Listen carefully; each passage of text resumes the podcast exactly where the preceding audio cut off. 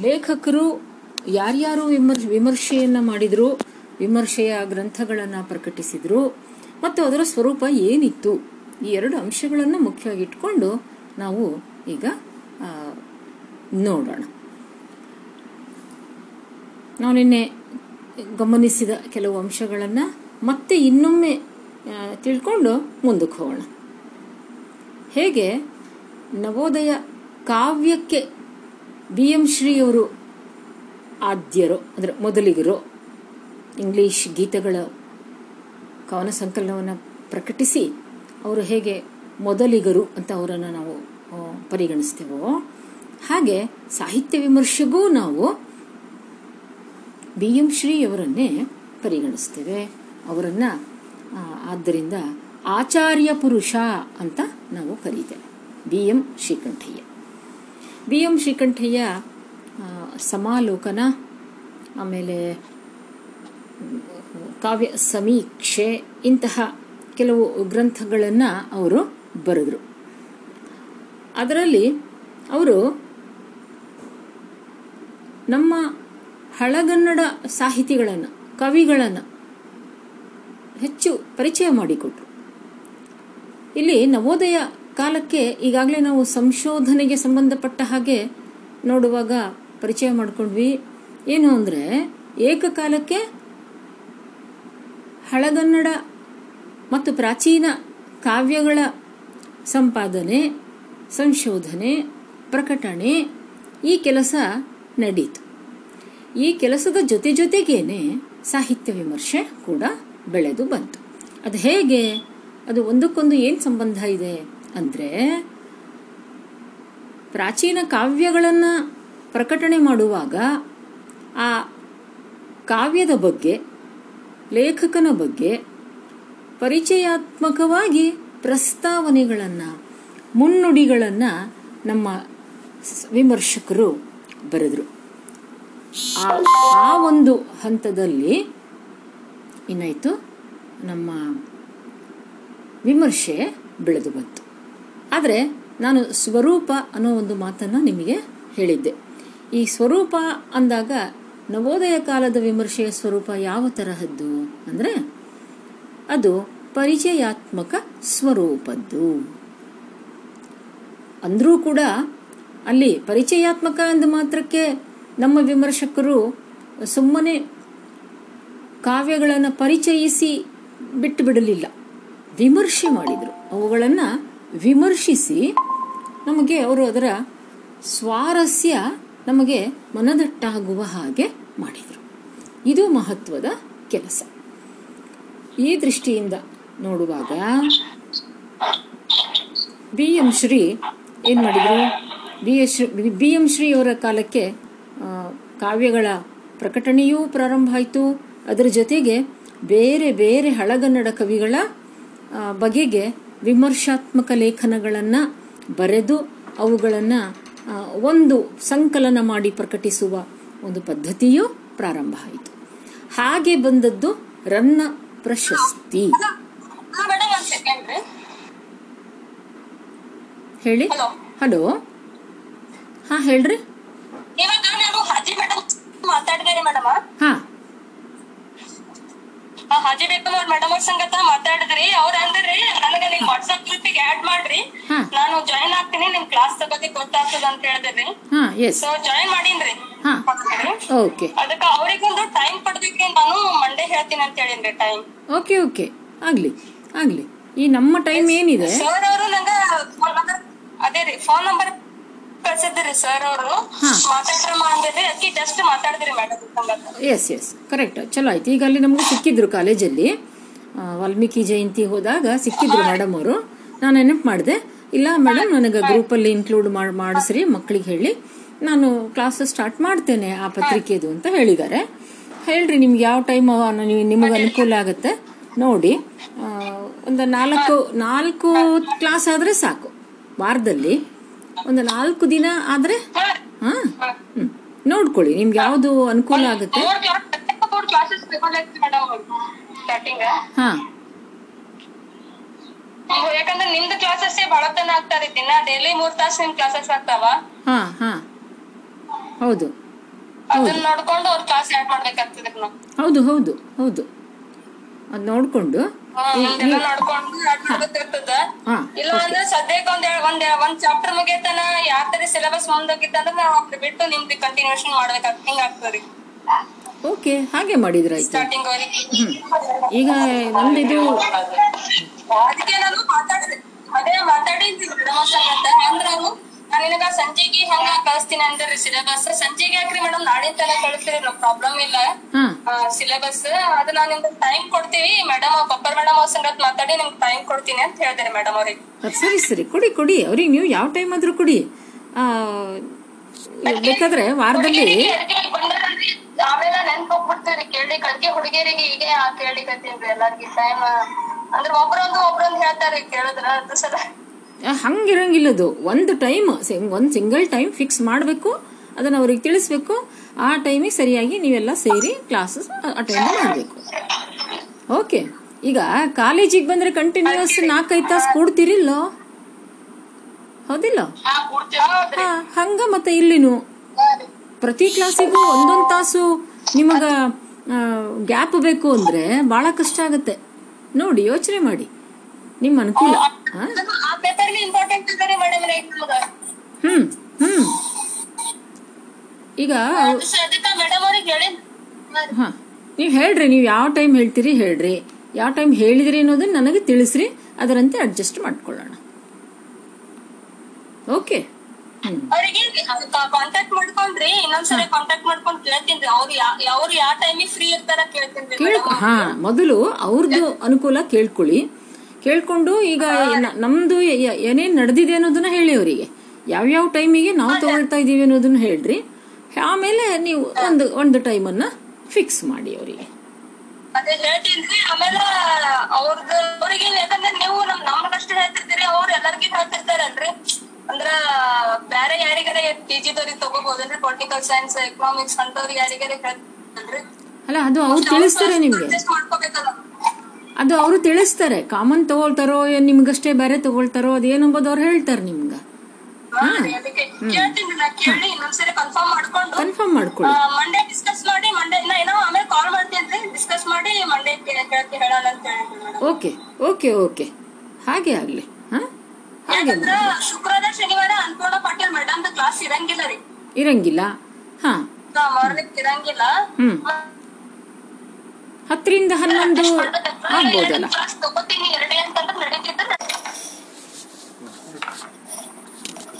Right ಸರಿ. B M Shri ಅವರು ಸಾಹಿತ್ಯ ವಿಮರ್ಶೆಗೂ ಕೂಡ ಅವರು ಆರಂಭಿಕರು, ಆಚಾರ್ಯ ಪುರುಷರು ಅನ್ನೋ ಅಂಶವನ್ನು ನಾವು ನೋಡ್ತಾ ಇದ್ವಿ. ಆಗ ಆ ಸಂದರ್ಭದಲ್ಲಿ ಎರಡು ರೀತಿಯ ಕೆಲಸಗಳು ನಡೀತಾ ಇತ್ತು. ಒಂದು ಹಳಗನ್ನಡ ಕಾವ್ಯಗಳನ್ನು ಸಂಪಾದನೆ ಮಾಡಿ ಪ್ರಕಟಿಸುವ ಕೆಲಸ. ಇನ್ನೊಂದು, ಈ ಕವಿಗಳು ಮತ್ತು ಇವರ ಕಾವ್ಯಗಳ ಬಗೆಗೆ ಕನ್ನಡದ ಜನತೆಗೆ ಪರಿಚಯ ಮಾಡಿಸಿಕೊಡುವ ರೀತಿಯಲ್ಲಿ ಆ ಕವಿಯ ಜೀವನದ ವಿವರಗಳು, ಕಾವ್ಯದ ವಸ್ತು, ಅದರಲ್ಲಿ ಬರುವಂತಹ ಪಾತ್ರಗಳು ಸನ್ನಿವೇಶಗಳು, ಅಲ್ಲಿ ಇರುವಂತಹ ಸ್ವಾರಸ್ಯ, ಇವನ್ನೆಲ್ಲ ಪರಿಚಯ ಮಾಡಿಸುವಂತಹ ಒಂದು ಕೆಲಸ.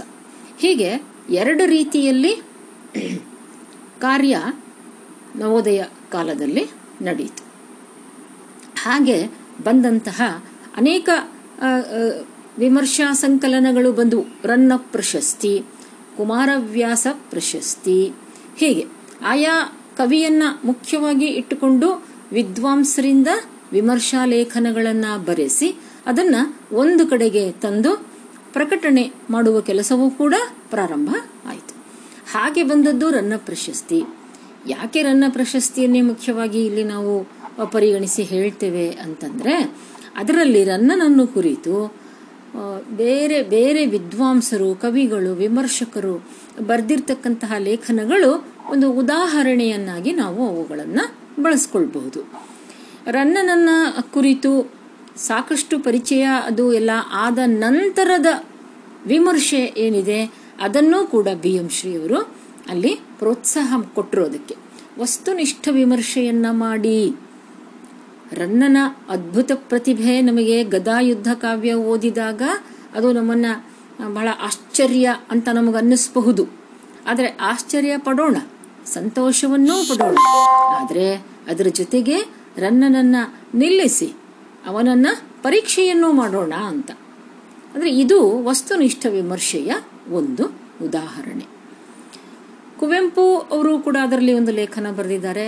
ಅವರು ಬರೀತಾರೆ ನಮ್ಮರನ್ನ ಅಯ್ಯೋ, ಪಂಪನ ಭಾರತದಿಂದ ಅವನು ಸಾಲ ತಂದು ಬರೆದಿದ್ದಾನಲ್ಲ ಅಂತ ಒಂದು ಕಡೆ ನೊಂದುಕೊಂಡ್ರೆ, ಇನ್ನೊಂದು ಕಡೆ ಆ ತಂದಂತಹ ಸಾಲದಿಂದಲೂ ಕೂಡ ಎಂಥ ಅದ್ಭುತವಾದ ಕಾವ್ಯವನ್ನ ನಮ್ಮ ರನ್ನ ಸೃಷ್ಟಿಸಿದ್ದಾನೆ, ಅವನು ಒಬ್ಬ ಶಕ್ತಿ ಕವಿ ಅಂತ ಅವನನ್ನ ಗುರುತಿಸ್ತಾರೆ.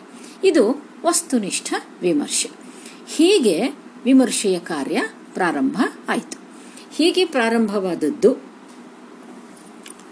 ಪ್ರಾಚೀನ ಕಾವ್ಯಗಳನ್ನು ಸಂಪಾದನೆ ಮಾಡಿ ಅಲ್ಲಿ ಆಯಾ ಕಾವ್ಯಗಳನ್ನು ಪರಿಚಯ ಮಾಡಿಸುವಾಗ ಬರೆದಂತಹ ಪ್ರಸ್ತಾವನೆಗಳು, ಮುನ್ನುಡಿಗಳು?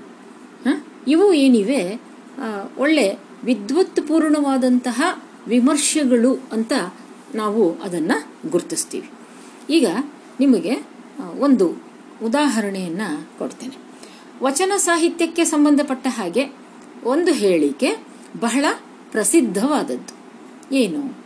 ವಚನ ಸಾಹಿತ್ಯವು ಕನ್ನಡ ನುಡಿಯು ವಿಶ್ವ ಸಾಹಿತ್ಯಕ್ಕೆ ಕೊಟ್ಟ ಅಪೂರ್ವ ಕಾಣಿಕೆ ಎಂದು ಕನ್ನಡಿಗರು ಹೆಮ್ಮೆ ಪಡಬಹುದಾಗಿದೆ. ಈ ವಾಕ್ಯ ವಚನ ಸಾಹಿತ್ಯದ ಬಗ್ಗೆ ಯಾರೇ ಬರೀಲಿ, ನಿಮಗದು ಪ್ರಾರಂಭದಲ್ಲಿ ಈ ವಾಕ್ಯ ಕಂಡು ಬರ್ತದೆ. ರಂಶ್ರೀ ಮುಗಳಿಯವರು ಬಳಸಿದ್ದಾರೆ ತಸು ಶಾಮರಾಯರು ಬಳಸಿದ್ದಾರೆ. ನೀವು ಎಲ್ಲಿ ನೋಡಿದರೂ ಕೂಡ ಈ ವಾಕ್ಯ ನಿಮ್ಮ ಕಣ್ಣಿಗೆ ಬೀಳುತ್ತೆ. ಈ ವಾಕ್ಯವನ್ನು ಬರೆದವರು ಯಾರು ಗೊತ್ತಾ? ಇದನ್ನ ಬರೆದವರು ಶಿ ಶಿ ಬಸವನಾಳ.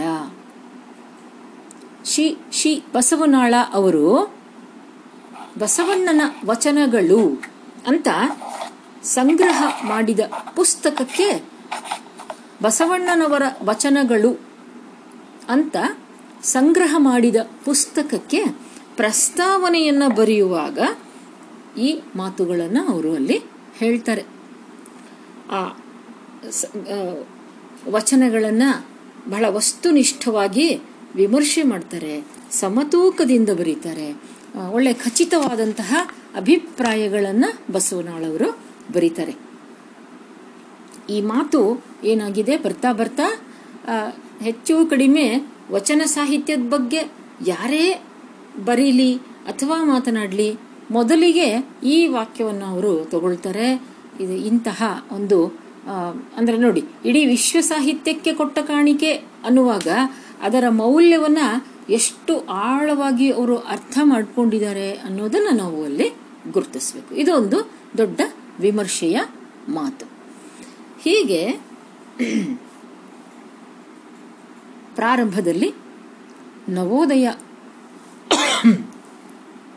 ಸಾಹಿತ್ಯ ವಿಮರ್ಶೆ. ಪ್ರಾಚೀನ ಕಾವ್ಯಗಳ ಅಭ್ಯಾಸದ ಹಿನ್ನೆಲೆಯಲ್ಲಿ ರೂಪುಗೊಳ್ಳುತ್ತಾ ನಡೆಯಿತು. ಪ್ರಾರಂಭದಲ್ಲಿ ನವೋದಯ ಸಾಹಿತ್ಯ ವಿಮರ್ಶೆ. ಪ್ರಾಚೀನ ಕಾವ್ಯಗಳ ಅಭ್ಯಾಸದ ಹಿನ್ನೆಲೆಯಲ್ಲಿ ರೂಪುಗೊಳ್ಳುತ್ತಾ ನಡೆಯಿತು. ಆ ಕಾಲದಲ್ಲಿ ಹಿರಿಯ ವಿದ್ವಾಂಸರು, ಕವಿಗಳು ಈ ಕ್ಷೇತ್ರದಲ್ಲಿ ಕೆಲಸ ಮಾಡಿದ್ರಿಂದ ಈ ಸಾಹಿತ್ಯ ವಿಮರ್ಶೆಗೆ ಒಂದು ಒಳ್ಳೆಯ ಭದ್ರವಾದಂತಹ, ದೃಢವಾದಂತಹ ಒಂದು ಬುನಾದಿ ಅದಕ್ಕೆ ದೊರೆಯಿತು. ಏಕಕಾಲಕ್ಕೆ ಈ ಕಾಲದ ವಿಮರ್ಶಕರು ವಿಮರ್ಶೆಯ ಸಿದ್ಧಾಂತಗಳನ್ನು ಕುರಿತು ಕೂಡ ಅಧ್ಯಯನ ಮಾಡಿದರು. ಮತ್ತು ಇನ್ನೊಂದು ಕಡೆಯಿಂದ ಉತ್ತಮವಾದ ಕನ್ನಡದ ಸಾಹಿತ್ಯ ಕೃತಿಗಳನ್ನೂ ಕೂಡ ಇಟ್ಟುಕೊಂಡು ಪರೀಕ್ಷೆ ಮಾಡಿದರು, ವಿಮರ್ಶೆಯನ್ನ ಬರೆದರು.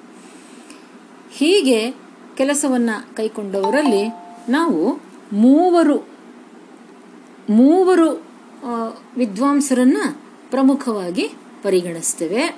ಇವರು ಬೇಂದ್ರೆ, ಗೋಕಾಕ, ಮುಗುಳಿಯವರು ಮತ್ತು ಕುವೆಂಪು. ಇವರು ಕೂಡ ವಿಮರ್ಶೆಗೆ ಸಾಕಷ್ಟು ಕೊಡುಗೆಯನ್ನು ಸಲ್ಲಿಸಿದವರು. ಬೇಂದ್ರೆಯವರನ್ನು ಕುರಿತು ನೋಡೋಣ. ಬೇಂದ್ರೆಯವರದು ಒಂದು ಅಗಾಧವಾದಂತಹ ಮಾಂತ್ರಿಕ ಶಕ್ತಿ. ಅವರ ಪ್ರತಿಭೆ ಏನಿದೆ, ಅದೊಂದು ಮಾಂತ್ರಿಕ ಶಕ್ತಿಯ ಹಾಗೆ ಕೆಲಸ ಮಾಡುತ್ತೆ. ಅವರು ಸಾಹಿತ್ಯದ ಬಗ್ಗೆ, ಕಾವ್ಯದ ಬಗ್ಗೆ, ಕಾವ್ಯದಿಂದ ನಾವು ಪಡೆಯುವಂತಹ ರಸಾನುಭವ ಅಥವಾ ಆನಂದ, ಇವುಗಳನ್ನು ಕುರಿತು ಆಲೋಚಿಸುವಾಗ ಅವರು ಬರೆದದ್ದು ಅವರ ವಿಮರ್ಶೆಯಾಗುತ್ತೆ. ಅವರು ಈ ವಿಮರ್ಶೆಯನ್ನು ಬರೆಯುವಾಗ ಕಾವ್ಯಾತ್ಮಕವಾದಂತಹ ಭಾಷೆಯನ್ನು ಬಳಸ್ತಾರೆ. ಒಂದು ಕಡೆಗೆ ಕಾವ್ಯ ಮಾಡಬೇಕಾದ ಪರಿಣಾಮವನ್ನು ಹೇಳ್ತಾ ಅವರು ಬರೀತಾರೆ, ಎದೆ ತೆರೆದು ಯಾವ ಕಾವ್ಯವನ್ನೂ ಕೇಳಿದರೆ ಅದರ ಇಂಪಿಗೆ ಕಿವಿ ಸೋಲುವುದು, ಬಣ್ಣನೆಗೆ ಕಣ್ಣರಳುವವು. ತಾಳ ಲಯಕ್ಕೆ ಪ್ರಾಣ ಕುಣಿಯುವುದು. ಹೀಗೆ. ಇದೊಂಥರ ಲಯಬದ್ಧವಾದ ಬರವಣಿಗೆ ಬೇಂದ್ರೆಯವರದ್ದು. ಇಂಥ ವಿಮರ್ಶೆಯನ್ನು ಅವರು ಮಾಡಿದರು. ಸಾಹಿತ್ಯದ ವಿರಾಟ್ ಸ್ವರೂಪ ಅನ್ನೋದು ಅವರದ್ದು ಒಂದು ಪುಸ್ತಕ, ವಿಮರ್ಶೆಯ ಪುಸ್ತಕ. ಮತ್ತು ಕನ್ನಡ ಸಾಹಿತ್ಯದ ನಾಲ್ಕು ನಾಯಕ ರತ್ನಗಳು ಅಂತ ನಾಲ್ಕು ಜನ ಪ್ರಮುಖ ಕವಿಗಳನ್ನು ಕುರಿತು ಅಧ್ಯಯನ ಮಾಡಿ ಬರೆದರು. ಇದು ಬೇಂದ್ರೆಯವರ ಕೊಡುಗೆ ವಿಮರ್ಶೆಗೆ. ಇನ್ನು ಮುಂದೆ ಬರುವವರು ಕುವೆಂಪು. ಕುವೆಂಪು ಕುವೆಂಪು ಅವರು ಕೂಡ ವಿಮರ್ಶೆಯ ಕ್ಷೇತ್ರಕ್ಕೆ ಬಹಳ ಅಗಾಧವಾದಂತಹ ಒಂದು ಕಾಣಿಕೆಯನ್ನು ಕೊಟ್ಟವರು. ಅವರು ಅನೇಕ ಈ ಪ್ರಾಚೀನ ಕಾವ್ಯಗಳ ವಸ್ತುವನ್ನು ಇಟ್ಟುಕೊಂಡು ಲೇಖನ, ವಿಮರ್ಶಾ ಲೇಖನಗಳನ್ನು ಬರೆದರು. ಅದರಲ್ಲಿ ನಿಮಗೆ ಒಂದೆರಡು ಲೇಖನಗಳನ್ನು ಕುರಿತು ಹೇಳ್ತೇನೆ ನಾನು. ಒಂದು, ಸರೋವರದ ಸಿರಿಗನ್ನಡಿಯಲ್ಲಿ ಅಂತ. ಸರೋವರದ ಸಿರಿಗನ್ನಡಿಯಲ್ಲಿ. ಈ ವಿಮರ್ಶಾ ಲೇಖನದಲ್ಲಿ ಕುವೆಂಪು, ನೋಡಿ ಆಗಿನ್ನೂ ಇನ್ನೂ ಪ್ರಾರಂಭಿಕ ಹಂತ. ಆದರೂ ಕುವೆಂಪು ತೌಲನಿಕ ವಿಮರ್ಶೆಯನ್ನ ಪ್ರಾರಂಭ ಮಾಡಿದರು.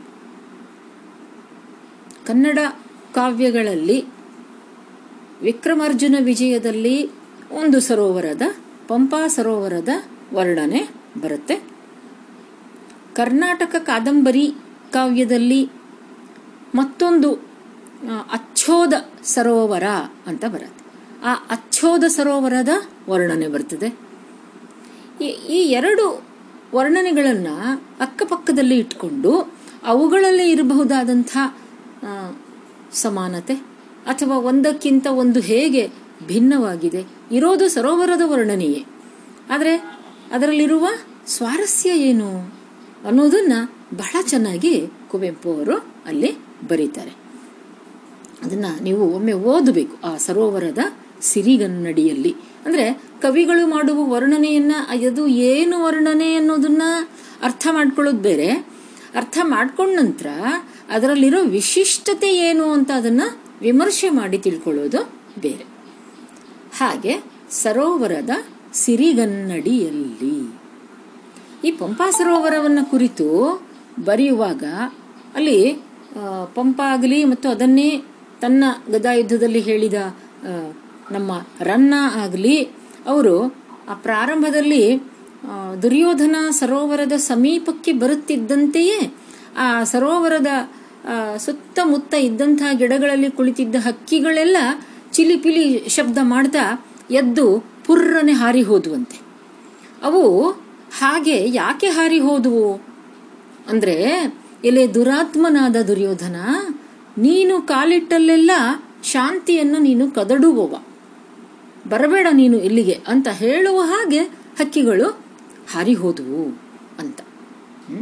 ಮತ್ತು ಈ ಪಂಪಾ ಸರೋವರ ಹೇಗಿದೆ? ಎಷ್ಟು ಇದು ಅಲ್ಲ ಕ್ಷಮಿಸಿ ಪಂಪಾ ಸರೋವರ ಅಲ್ಲ, ವೈಶಂಪಾಯನ ಸರೋವರ? ಪಂಪನ ಕಾವ್ಯದಲ್ಲಿ ಬರುವ ಆ ಸರೋವರದ ಹೆಸರು ವೈಶಂಪಾಯನ ಸರೋವರ. ಆ ಸರೋವರದ ಆಳ ಹೇಗಿತ್ತು ಅಂದ್ರೆ, ಕವಿ ಅದರ ಪ್ರಾರಂಭದ ಒಂದು ಪದ್ಯವೇ ಪ್ರಸಿದ್ಧವಾದದ್ದು. ಅದರ ಪ್ರಾರಂಭದಲ್ಲಿ ಹೇಳ್ತಾನೆ, ಇದು ಪಾತಾಳಕ್ಕೆ ಬಾಗಿಲಿದು ಅಂತ. ಅಂದರೆ ಅಷ್ಟು ಆಳವಾಗಿದೆ ಅಂತ. ಆ ಸರೋವರದಲ್ಲಿ ಮುಳುಗಿದರೆ ನೀವು ಪಾತಾಳವನ್ನು ನೋಡಬಹುದು. ಅಷ್ಟು ಆಳವಾಗಿದೆ ಇದು ಪಾತಾಳಕ್ಕೆ ಬಾಗಿಲಿದು. ಪಾತಾಳಕ್ಕೆ ಬಾಗಿಲು. ಇಂತಹ ಪಾತಾಳಕ್ಕೆ ಬಾಗಿಲಾಗಿರುವ ಸರೋವರವನ್ನ ಈಗ ನಮ್ಮ ದುರ್ಯೋಧನ ಪ್ರವೇಶಿಸ್ತಾ ಇದ್ದಾನೆ. ಅಂದ್ರೆ ಎತ್ತರದ ಶಿಖರದಲ್ಲಿದ್ದ ವೀರ ಯೋಧ ಅನ್ನಿಸಿಕೊಂಡಂತಹ ದುರ್ಯೋಧನ ಈಗ ಪ್ರಾಣವನ್ನು ಉಳಿಸಿಕೊಳ್ಳುವುದಕ್ಕಾಗಿ ಈ ಸರೋವರವನ್ನು ಪ್ರವೇಶಿಸ್ತಾ ಇದ್ದಾನೆ. ಪಾತಾಳಕ್ಕೆ ಅವನ ವ್ಯಕ್ತಿತ್ವ ಕೆಳಗೆ, ಅದು ಅವನತಿಯಾಗಿ ಅಧಪ್ಪತನ ಆಗಿ ಬೀಳ್ತಾ ಇದೆ ಅನ್ನೋದನ್ನೂ ಕೂಡ ಆ ಮಾತುಗಳು ಎತ್ತಿ ತೋರಿಸ್ತವೆ. ಹೀಗೆ ಈ ಒಂದೊಂದು ಸಾಲಿನಲ್ಲಿ ಬರೋ ವರ್ಣನೆಯಲ್ಲೂ ಹೇಗೆ ಈ ಸರೋವರದ ವರ್ಣನೆ ಬರೀ ಸರೋವರದ ವರ್ಣನೆ ಆಗೋದಿಲ್ಲ ಅದರ ಜೊತೆಗೆ ಅದು ದುರ್ಯೋಧನನ ವ್ಯಕ್ತಿತ್ವವನ್ನು ಕೂಡ ಹೇಳುವಂತಹ ವರ್ಣನೆ ಆಗುತ್ತೆ ಅನ್ನೋದನ್ನ ಕುವೆಂಪು ಬಹಳ ವಿಸ್ತಾರವಾಗಿ ಅದನ್ನು ವರ್ಣಿಸ್ತಾರೆ. ನಾಗವರ್ಮನ ಕರ್ನಾಟಕ ಕಾದಂಬರಿಯಲ್ಲಿ ಇರುವ ಸರೋವರದ ಹೆಸರು ಅಚ್ಚೋದ ಸರೋವರ. ಅಚ್ಚೋದ ಅಂದ್ರೆ ಅತ್ಯಂತ ತಿಳಿಯಾದ ಅಂತ ಅರ್ಥ. ಅಚ್ಚೋದ ಸರೋವರ ಅತ್ಯಂತ ತಿಳಿಯಾದ ಸರೋವರ. ಆ ಸರೋವರಕ್ಕೆ ಬಾಯಾ, ಬಾಯಾರಿದ ಒಬ್ಬ ರಾಜ ಚಂದ್ರಾಪೀಡ ಅನ್ನುವ ರಾಜ ಅವನಿಗೆ ಬಾಯಾರಿಕೆಯಾಗಿದೆ. ಅವನು ಈ ಸರೋವರದ ಅಲೆಗಳ ಒಂದು ಶಬ್ದ ಅವನಿಗೆ ದೂರದಿಂದ ಕಿವಿಗೆ ಕೇಳಿಸಿದೆ. ಅದನ್ನ ಹಿಡ್ಕೊಂಡು ಅವನು ಬರ್ತಾ ಇದ್ದಾನೆ. ಹಾಗೆ ಬಂದ ಚಂದ್ರಾಪೀಡನ ಕಣ್ಣಿಗೆ ಆ ಸರೋವರ ಹೇಗೆ ಬಿತ್ತು, ಹೇಗೆ ಕಾಣಿಸ್ತು? ಎಲೆಲೆ ರೌದ್ರಾಟ್ಟಹಾಸಂ ಅಲೆಯಾಗಿತ್ತು ಅಂತ. ಅದು ನೋಡ್ತಿದ್ದಂಗೆ ಅವನಿಗೆ ಅನಿಸ್ತಾ ಇದೆ. ಅರೆರೆರೆ ಇದೇನಪ್ಪ? ಆ ಪರಶಿವನ ಅಟ್ಟಹಾಸವೇ ಅಲೆಗಳ ರೂಪದಲ್ಲಿ ಇದೆಯಾ? ಹೇಗೆ? ಅಂದ್ರೆ, ಒಂದು ಕಾವ್ಯದಲ್ಲಿ ಪ್ರಕೃತಿಯ ವರ್ಣನೆ ಬಂದ್ರೆ ಅದು ಆ ಪ್ರಕೃತಿ ಆ ಕಾವ್ಯದ ಸನ್ನಿವೇಶ ಅಥವಾ ಸಂದರ್ಭಕ್ಕೆ ಉಚಿತವಾಗಿ ಬರುತ್ತೆ. ಕೇವಲ ಅದು ಸುಂದರವಾಗಿದೆ ಅಂತ ಬರಲ್ಲ. ಆಯಾ ಪಾತ್ರ, ಅದರ ಮನಸ್ಥಿತಿ, ಅವರಿಗೆ ಏನು ಅನ್ಸತ್ತೆ? ಹ್ಮ್? ಹೀಗೆ ಅದ್ಭುತವಾಗಿ ಸರೋವರದ ಸಿರಿಗನ್ನಡಿಯಲ್ಲಿ ಅನ್ನುವ ಲೇಖನದಲ್ಲಿ ನಮ್ಮ ಕುವೆಂಪು ತುಂಬಾ ಅದ್ಭುತವಾಗಿ ತೌಲನಿಕ ವಿಮರ್ಶೆಯನ್ನ ಅವರು ಆರಂಭಿಸಿದರು. ಮತ್ತು ದರ್ಶನ ವಿಮರ್ಶೆ. ಕುವೆಂಪು ಅವರ ಇನ್ನೊಂದು ಕೊಡುಗೆ ಅಂದ್ರೆ ದರ್ಶನ ವಿಮರ್ಶೆ ಅನ್ನುವ ಒಂದು ಪದವನ್ನ ಅವರು ಬಳಕೆಗೆ ತಂದರು. ಪದನೂ ಹೌದು, ಅದೊಂದು ವಿಮರ್ಶೆಯ ಒಂದು ಸಿದ್ಧಾಂತವೂ ಹೌದು. ಏನಿದು ದರ್ಶನ ವಿಮರ್ಶೆ ಅಂದ್ರೆ? ಒಂದು ಕಾವ್ಯದ ಒಂದು ಸಾಹಿತ್ಯ ಕೃತಿಯ ಆಳದಲ್ಲಿ ಜೀವನವನ್ನು ಕುರಿತಾದ ದರ್ಶನ ಹೇಗೆ ಬಂದಿದೆ ಅನ್ನೋದನ್ನ ಹೇಳೋದು ದರ್ಶನ ವಿಮರ್ಶೆ. ಅಂದ್ರೆ ಈ ದರ್ಶನ ಅನ್ನೋದು ಪ್ರತಿಯೊಂದು ಸಾಹಿತ್ಯ ಕೃತಿಯಲ್ಲೂ ಅದು ಅದರ ವಸ್ತು, ಪಾತ್ರಗಳು, ಸನ್ನಿವೇಶಗಳು, ಸಂಭಾಷಣೆಗಳು ಅದರಲ್ಲಿ ಅದು ಅಡಗಿಕೊಂಡಿರುತ್ತೆ. ಅಂದ್ರೆ ಈಗ ಉದಾಹರಣೆಗೆ ಅಳಿದ ಮೇಲೆ ಅನ್ನೋದು ಶಿವರಾಮ್ ಕಾರಂತರ ಒಂದು ಕಾದಂಬರಿ. ಈ ಕಾದಂಬರಿಯಲ್ಲಿ ಇಡೀ ಕಾದಂಬರಿಯನ್ನ ಓದಿದಾಗ ಮನಸ್ಸಿಗೆ ಅನಿಸೋದೇನು? ಅಂದರೆ ಆ ಕಾದಂಬರಿಯ ಪ್ರಮುಖ ಪಾತ್ರ ಯಶವಂತರಾಯ ಅಂತ. ಆತ ಪಾಪ ತಾನು ಜೀವನದಲ್ಲಿ ಏನೇನನ್ನ ಗಳಿಸಿದ್ದನೋ ಅದನ್ನೆಲ್ಲವನ್ನ ಯಾರು ಬಂದು ಬೇಡಿದರೂ ಕೂಡ ಇಲ್ಲ ಅನ್ನಲಾಗದೆ ಆತ ಕೊಟ್ಟು ಬಿಟ್ಟಿದ್ದ ಮುಂದೆ ಯಾವುದೋ ಒಂದು ರೋಗ ಬಂದು ಆತ ತೀರಿಕೊಳ್ತಾನೆ. ಆತ ತನ್ನ ಬದುಕಿನ ಕಥೆಯನ್ನೆಲ್ಲ ಒಂದು ಪುಸ್ತಕದಲ್ಲಿ ಬರೆದಿಟ್ಟಿರ್ತಾನೆ. ಲೇಖಕ ಅವರ ಭೆಟ್ಟಿಗೆ ಅಂತ ಹೋದವನಿಗೆ ಆತ ತೀರ್ಕೊಂಡಿದ್ದಾನೆ ಅಂತ ಗೊತ್ತಾಗುತ್ತೆ. ಆತನ ಆತ್ಮಕಥೆ ಸಿಕ್ಕತ್ತೆ ಕೈಗೆ. ಅದನ್ನ ಓದ್ತಾ ಅಲ್ಲೇ ಕೂತ್ಕೊಳ್ತಾನೆ ಅವನು. ಆತನ ಮನೆಯಲ್ಲೇ ಕೂತ್ಕೊಳ್ತಾನೆ. ಆಗ ಒಬ್ಬೊಬ್ಬರಾಗಿ ಹಾಲು ಮಾರುವವನು ಬರ್ತಾನೆ. ಅವನು ಬಂದು, ಎಂಥ ದೇವರಂಥ ಮನುಷ್ಯ ರೀ ನನಗೆ ಹತ್ತು ಸಾವಿರ ರೂಪಾಯಿ ಸಾಲ ಕೊಟ್ಟಿದ್ರು ನನಗಿನ್ನೂ ತೀರಿಸೋದಾಗಿರ್ಲಿಲ್ಲ. ಆದರೆ ತೀರಿಸಬೇಕು ಅಂತ ನಾನು ಅಂದುಕೊಳ್ಳೋದ್ರಲ್ಲಿ ಅವರೇ ದೇವ್ರ ಹತ್ರ ಹೋಗ್ಬಿಟ್ರು. ಎಂಥ ಮನುಷ್ಯ ಅವರು ಅಂತ ನೆನೆದು ಅತ್ತು ಗೋಳ ಆಡಿ ಹೋಗ್ತಾನೆ. ಹೀಗೆ ಒಬ್ಬರಲ್ಲ ಇಬ್ಬರಲ್ಲ ಮನೆ ಕೆಲಸ ಮಾಡುವವಳು, ತರಕಾರಿ ಮಾರುವವನು. ಅನೇಕ ಜನ ಬಡಬಗ್ಗರಿಗೆ ಈ ಯಶವಂತರಾಯ ಅವರು ಏನು ಕೇಳ್ತಾರೆ, ಎಷ್ಟು ಕೇಳ್ತಾರೆ ಅಷ್ಟು ಆತ ಅವರಿಗೆ ಸಹಾಯ ಮಾಡಿಬಿಟ್ಟಿದ್ದಾನೆ. ಅದರಿಂದ ಕೊನೆಯಲ್ಲಿ ಕಾರಂತರು ಬರೀತಾರೆ ಈ ಕಾದಂಬರಿಯಲ್ಲಿ, ಅಳಿದ ಮೇಲೆ ಉಳಿಯೋದೇನು? ಒಂದಲ್ಲ ಒಂದು ದಿನ ನಾವೆಲ್ಲ ಮನುಷ್ಯರು ಕೂಡ ಅಳಿಯಬೇಕು. ಹೌದಾ? ಈ ಭೌತಿಕ ದೇಹ ಉಳಿಯೋದಿಲ್ಲ. ಆದರೆ ಹಾಗೆ ನಾವು ಅಳಿದ ಮೇಲೆ ಈ ಪ್ರಪಂಚದಲ್ಲಿ ಏನು ಉಳಿಯುತ್ತೆ? ಅಂದರೆ ನಾವು ಈ ಸಮಾಜದಿಂದ ಎಷ್ಟು ಪಡೆದುಕೊಂಡಿದ್ದೀವೋ ಅದನ್ನು ಸಮಾಜಕ್ಕೆ ಹಿಂತಿರುಗಿಸಿದ್ದೀವ?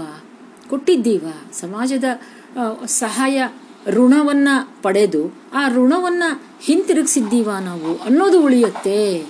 ಯಶವಂತರಾಯರ ಹೆಸರು ಅಷ್ಟೆಲ್ಲ ಜನರ ಬಾಯಲ್ಲಿ ಅದು ಉಳಿದಿದೆ. ಬಾಯಲ್ಲಿ ಅಷ್ಟೇ ಅಲ್ಲ, ಅವರ ಮನಸ್ಸಿನಲ್ಲಿ ಅದು ನೆಲೆಸಿದೆ. ಹೀಗೆ ಪಡೆದ ಋಣವನ್ನ ನಾವು ಕೊಡಬೇಕು, ಈ ಸಮಾಜಕ್ಕೆ ಹಿಂತಿರುಗಿಸಬೇಕು ಅನ್ನೋದು ಅಳಿದ ಮೇಲೆ ಕಾದಂಬರಿಯ ದರ್ಶನ. ಅಂದ್ರೆ ಹೀಗೆ ಅದು ಒಂದು ಕವನ ಆಗಿರಬಹುದು, ಸಣ್ಣ ಕಥೆ ಆಗಿರಬಹುದು, ಕಾದಂಬರಿ ಆಗಿರಬಹುದು. ಅದರಲ್ಲಿ ಮೂ, ಮುಖ್ಯವಾಗಿ ಕವಿ ಏನು ಸಂದೇಶವನ್ನು ಕೊಡೋದಕ್ಕೆ ಪ್ರಯತ್ನ ಪಡ್ತಾ ಇದ್ದಾನೆ? ಯಾವ ಜೀವನದ ಮೌಲ್ಯದ ಬಗೆಗೆ ಹೇಳೋದಕ್ಕೆ ಪ್ರಯತ್ನ ಪಡ್ತಾ ಇದ್ದಾನೆ ಅನ್ನೋದು ದರ್ಶನ. ಅಂತಹ ದರ್ಶನ ವಿಮರ್ಶೆಯನ್ನ ಕುವೆಂಪು ಅವರು ಪ್ರಾರಂಭ ಮಾಡಿದರು. ಹೇಗೆ, ಹೇಗಿರುತ್ತೆ ಈ ದರ್ಶನ ಅನ್ನೋದು ಅನ್ನೋದನ್ನ ಅಲ್ಲಿ ಬಹಳ ಚೆನ್ನಾಗಿ ಅವರು ತಿಳಿಸಿದರು. ಇನ್ನು ಇದೇ ತೌಲನಿಕ ವಿಮರ್ಶೆಗೆ ಸಂಬಂಧಪಟ್ಟ ಹಾಗೆ ಕುವೆಂಪು ಅವರ ಇನ್ನೊಂದು ಲೇಖನ, ಅಂದರೆ ದ್ರೌಪದಿಯ ಶ್ರೀಮುಡಿ ಅಂತ. ದ್ರೌಪದಿಯ ಶ್ರೀಮುಡಿ. ಏನಂಗಂದ್ರೆ ದ್ರೌಪದಿಯ ಕೂದಲು. ಅದರ ಬರೀ ಕೂದಲಲ್ಲ ಅದು ಅದು ಶ್ರೀಮುಡಿ, ಸಂಪತ್ತಿನಿಂದ ತುಂಬಿದ ಮುಡಿ, ಕೂದಲು ಅದು. ಆದರೆ ಏನಾಯ್ತು ಈ ಕೂದಲಿನ ಗತಿ? ತುಂಬಿದ ಸಭೆಯಲ್ಲಿ? ಮೈದುನನೇ ಅವಳ ಕೂದಲನ್ನ ಹಿಡಿದು ಎಳೆದಾಡಿದ, ಕಟ್ಟಿಕೊಂಡಿದ್ದ ತುರುಬು ಬಿಚ್ಚಿ ಹೋಯಿತು. ಅವಳಿಗೆ ಅವಮಾನ ಮಾಡಿದರು. ಆಗ ಅವಳು ಒಂದು ಪ್ರತಿಜ್ಞೆಯನ್ನು ತಡ್ತಾಳೆ. ಈಗ ಬಿಚ್ಚಿದ ಈ ಮುಡಿಯನ್ನ ತಿರುಗಿ ನಾನು ಕಟ್ಟೋದಿಲ್ಲ. ಇದನ್ನ ಮತ್ತೆ ನಾನು ಕಟ್ಟಬೇಕಾದ್ರೆ ಇದು ದುಶ್ಯಾಸನನ ರಕ್ತದಿಂದಲೇ ಇದನ್ನ ನಾನು ಹಚ್ಚಿಕೊಂಡು ಈ ಮುಡಿಯನ್ನು ಕಟ್ಟುತ್ತೇನೆ ಅಂತ. ಹಾಗೆ ಕುವೆಂಪು ಬಹಳ ಚೆನ್ನಾಗಿ ಬರೀತಾರೆ ಅಲ್ಲಿ ಒಂದು ವಾಕ್ಯವನ್ನ. ಏನು ಅಂದ್ರೆ, ಈಗ ಇಡೀ ಮಹಾಭಾರತದ ಕಥೆಯನ್ನ ನಾವು ಸಂಕ್ಷಿಪ್ತವಾಗಿ ಒಂದು ವಾಕ್ಯದಲ್ಲಿ ಹೇಳಬಹುದಾ? ಹೇಳಬಹುದು ಅಂತಾರೆ. ಹೇಗೆ? ಅಂದ್ರೆ, ಕುವೆಂಪು ಬರೀತಾರೆ, ದ್ರೌಪದಿಯ ಮುಡಿ ಬಿಚ್ಚಿ ಮುಡಿ ಕಟ್ಟಿದ ಕಥೆ ಅಂತ ಹೇಳಬಹುದು. ಮಹಾಭಾರತದ ಸ್ವಾರಸ್ಯ ಆ ಒಂದು ವಾಕ್ಯದಲ್ಲೇ ಅಡಗಿದೆ. ಯಾಕೆ ಮಹಾಭಾರತ ನಡೆಯಿತು ಯುದ್ಧ, ದ್ರೌಪದಿಯ ವ್ಯಕ್ತಿತ್ವಕ್ಕಾದ ಅಪಮಾನ. ಹೇಗೆ ಅವಳ ಮುಡಿಯನ್ನು ಹಿಡಿದು ಎಳೆದಾಡಿದ್ದು ಅವಳು ತಮ್ಮ ಕುಲವಧು ಅನ್ನೋದನ್ನ ಕೂಡ ಮರೆತು ಕೌರವರು ಈ ದುಷ್ಟತನದಿಂದ ವರ್ತಿಸಿದ್ರಿಂದ ಮಹಾಭಾರತ ಯುದ್ಧ ಆಯಿತು. ಹೀಗೆ ವಿಮರ್ಶೆಗೆ ನಮ್ಮ ಈ ಒಬ್ಬೊಬ್ಬ ವಿದ್ವಾಂಸರು, ಇವರು ಕವಿಗಳು, ವಿದ್ವಾಂಸರು, ಲೇಖಕರು, ಪಂಡಿತರು ಏಕಕಾಲಕ್ಕೆ ಎಲ್ಲ ಬಗೆಯ ಬರವಣಿಗೆಯನ್ನು ಅವರು ಮಾಡಿದವರು. ಅದರಿಂದ ನವೋದಯ ಕಾಲ ಎಂತಹ ಕಾಲ ಅಂದರೆ ಎಲ್ಲ ಬಗೆಯ ಪ್ರಕಾರಗಳಲ್ಲೂ ಆಗ ಕೈಯಾಡಿಸಿ ಸಾಹಿತ್ಯವನ್ನು ಶ್ರೀಮಂತಗೊಳಿಸಿದ ಕಾಲ. ಇಂದಿನ ಕಾಲ ನಾವೊಂದು ಉದಾಹರಣೆ ತಗೊಂಡ್ರೆ ಇಂದಿನ ಕಾಲ ಹೇಗಿದೆ ಅಂತಂದರೆ ಇದೊಂದು this is an age of specialization ಅಂದರೆ ಇದು ಬರೀ, ಅದು ಅದಷ್ಟರಲ್ಲಿ ಯಾವುದಾದ್ರೂ ಒಂದು ಕ್ಷೇತ್ರವನ್ನು ಆರಿಸ್ಕೊಂಡು, ಮತ್ತು ಅದರಲ್ಲೂ ಒಂದು ಕೃತಿಯನ್ನು ಆರಿಸ್ಕೊಂಡು ಅಧ್ಯಯನ ಮಾಡುವ ಕಾಲ ಇದು. ಅರ್ಥ ಅವರು ಅಷ್ಟೆಲ್ಲ ಇಡೀ ವಿಮರ್ಶೆಗಾಗಿ ಕೆಲಸ ಮಾಡಿದ್ರು, ಸಂಶೋಧನೆ ಮಾಡಿದ್ರು. ಕಾವ್ಯ ಬರೆದ್ರು, ಪ್ರಬಂಧ ಬರೆದ್ರು, ಕಥೆ ಬರೆದ್ರು ಪ್ರ ಕಾದಂಬರಿಗಳನ್ನು ರಚಿಸಿದ್ರು. ಎಂಥ ದೈತ್ಯ ಪ್ರತಿಭೆ ಅವರದ್ದೆಲ್ಲ ನೆನೆಸ್ಕೊಂಡ್ರೆ ನಮಗೆ ಈಗಲೂ ತುಂಬ ಆಶ್ಚರ್ಯ ಅನಿಸುತ್ತೆ? ಹಾಗೆ ಈಗಿನ ಕುವೆಂಪು ಅವರ ಕೆಲಸವನ್ನ, ನಾನು ಬಹಳ ಒಂದೆರಡು ಉದಾಹರಣೆ ಕೊಟ್ಟಿದ್ದೇನೆ. ಬಹಳಷ್ಟು ಕೆಲಸ ಇದೆ ಕುವೆಂಪು ಅವರದು ಇನ್ನು ಅದೇ ರೀತಿ ಆ, ವೀಕ್ರು ಗೋಕಾಕರು.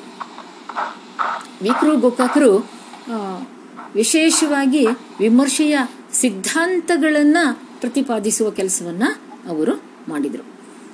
ಅವರ ವಿಮರ್ಶಾ ಸಂಕಲನದ ಹೆಸರು ಕಾವ್ಯದ ಗೊತ್ತು ಗುರಿ ಅಂತ. ತುಂಬ ಚೆನ್ನಾಗಿ ಅದರಲ್ಲಿ ಅವರು ಒಂದು ಕಾವ್ಯದ ಗೊತ್ತು ಗುರಿ ಏನು ಮಾಡಬೇಕು ಒಂದು ಕಾವ್ಯ ಹೇಗಿರಬೇಕು ಅನ್ನಿಸಿದ್ದೆಲ್ಲ ಕವನ ಅಂತ ಆಗೋದಿಲ್ಲ.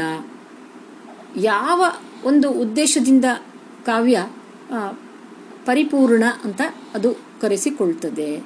ಇಂಥ ವಿಷಯಗಳನ್ನು ವಿಕ್ರು ಗುಕಾಕವರು ಕಾವ್ಯದ ಗೊತ್ತು ಗುರಿ ಈ ಪುಸ್ತಕದಲ್ಲಿ ತುಂಬ ಚೆನ್ನಾಗಿ ಅದರಲ್ಲಿ ಅವರು ಚರ್ಚೆಯನ್ನು ಮಾಡ್ತಾರೆ. ಕೆಲವು ಸಿದ್ಧಾಂತಗಳನ್ನು ಗೋಕಾಕರು ಮಂಡಿಸ್ತಾರೆ.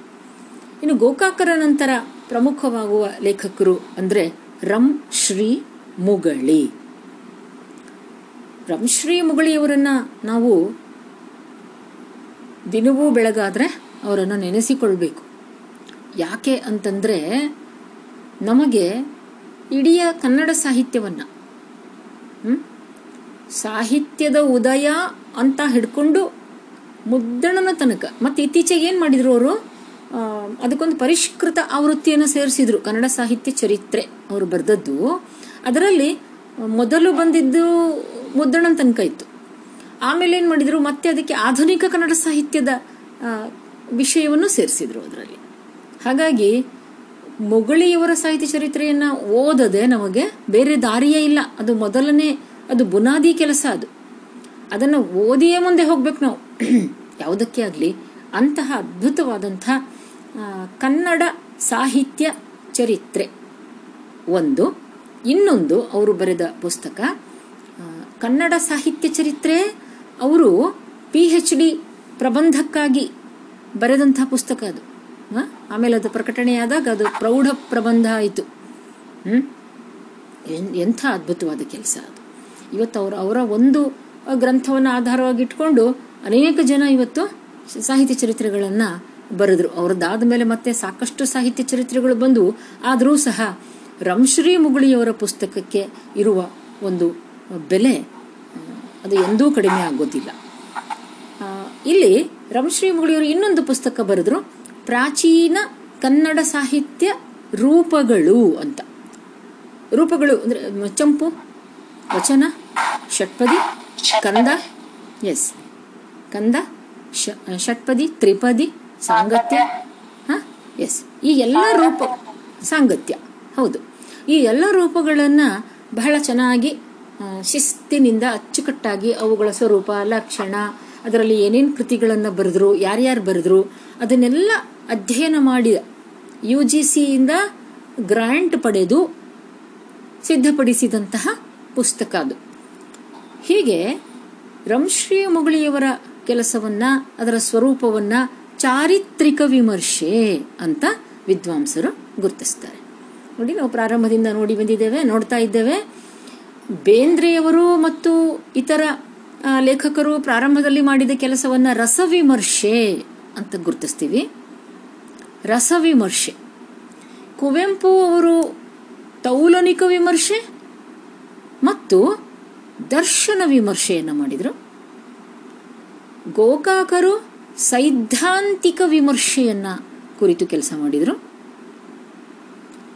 ಮುಗಳಿಯವರದ್ದು ಚಾರಿತ್ರಿಕ ವಿಮರ್ಶೆ.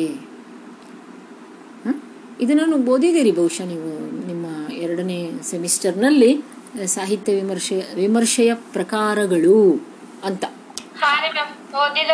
ಓದಿದ್ದೀರಿ ಎಸ್ ಅಲ್ಲಿ ನೋಡಿ ಇದು ನಮ್ಮ ನವೋದಯ ಕಾಲಕ್ಕೇನೆ ಇವೆಲ್ಲ ಸಾಹಿತ್ಯ ವಿಮರ್ಶೆಯ ಪ್ರಕಾರಗಳು ಆಗಲೇ ಪ್ರಾರಂಭ ಆಗ್ಬಿಟ್ಟಿದ್ವು. ನಮ್ಮ ವಿದ್ವಾಂಸರದನ್ನ ಈ ರೀತಿ, ಆ ಕ್ಷೇತ್ರದಲ್ಲಿ ಕೆಲಸವನ್ನ ಮಾಡಿದ್ರು ಅನ್ನೋದು ನಮಗೆ ಬಹಳ ಹೆಮ್ಮೆಯ ವಿಷಯ ಆಗತ್ತೆ.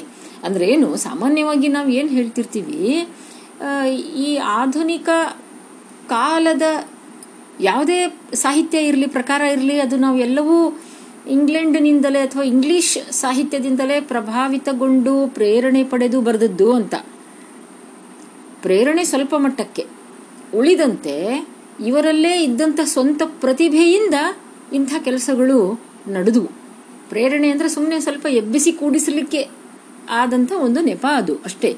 ಆದರೆ ಆ ಎಲ್ಲ ಪ್ರಕಾರಗಳು ಆಗಲೇ ಇಲ್ಲಿ ಅವು ಅಭಿವ್ಯಕ್ತ ಆಗಿದ್ವು ಅನ್ನೋದನ್ನು ನೋಡಿದರೆ ನಮಗೆ ನಮ್ಮ ಈ ಕನ್ನಡ ಸಾಹಿತ್ಯದ ಈ ನವೋದಯ ಕಾಲದ ಮಹಾನ್ ಪ್ರತಿಭೆಗಳ ಬಗ್ಗೆ ಬಹಳ ಗೌರವ ನಮ್ಮ ಮನಸ್ಸಿನಲ್ಲಿ ತುಂಬಿ ಬರುತ್ತೆ. ಇನ್ನು ರಂಶ್ರೀ ಮುಗುಳಿಯವ್ರ ನಂತರ ಮತ್ತೊಬ್ಬ ಪ್ರಮುಖ ವಿಮರ್ಶಕರು ಅಂದ್ರೆ ತೀನಂ ಶ್ರೀಕಂಠಯ್ಯ. ತೀನಂ ಶ್ರೀ ಅವರ ಹೆಸರನ್ನ ಕೇಳಿದೀರಾ ತೀನಂ ಶ್ರೀ ಅವರನ್ನ ನೀವು ಅವರ ಹೆಸರನ್ನ ಕೇಳಿಲ್ಲ ಅಂದ್ರೆ ನೀವು ಕನ್ನಡ ಎಂ ಎ ಮಾಡೇ ಇಲ್ಲ ಅಂತಾಗತ್ತೆ. ಯಾಕೆ ಹೇಳಿ? ಭಾರತ ಎಸ್ ಕೇಳಿದ್ದೀರಾ?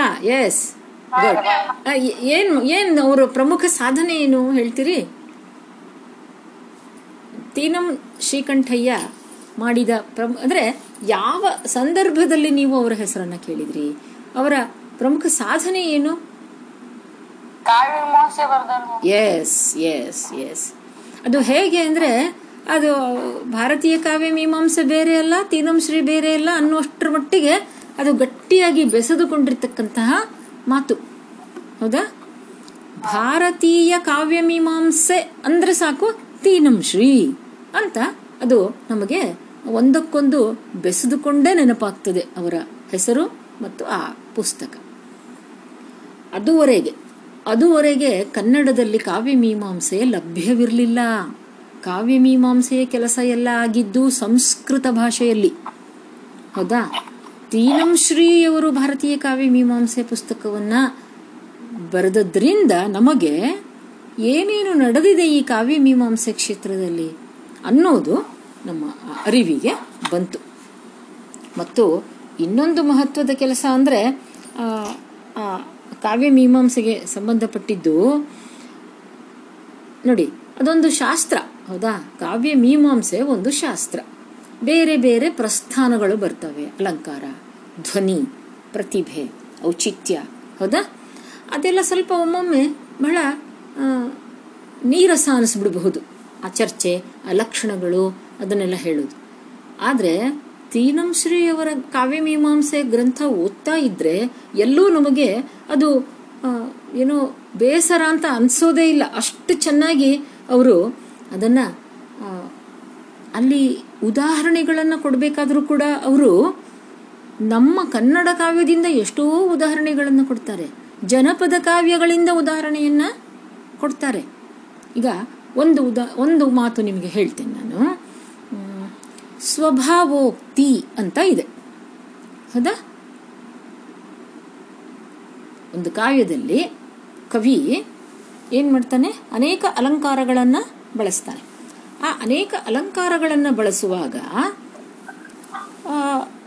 ಕೆಲವೊಮ್ಮೆ ಯಾವ ಅಲಂಕಾರವನ್ನೂ ಬಳಸೋದಿಲ್ಲ. ಸಮ ಹೀಗೆ ಎರಡು ರೀತಿಯಲ್ಲಿರುತ್ತೆ.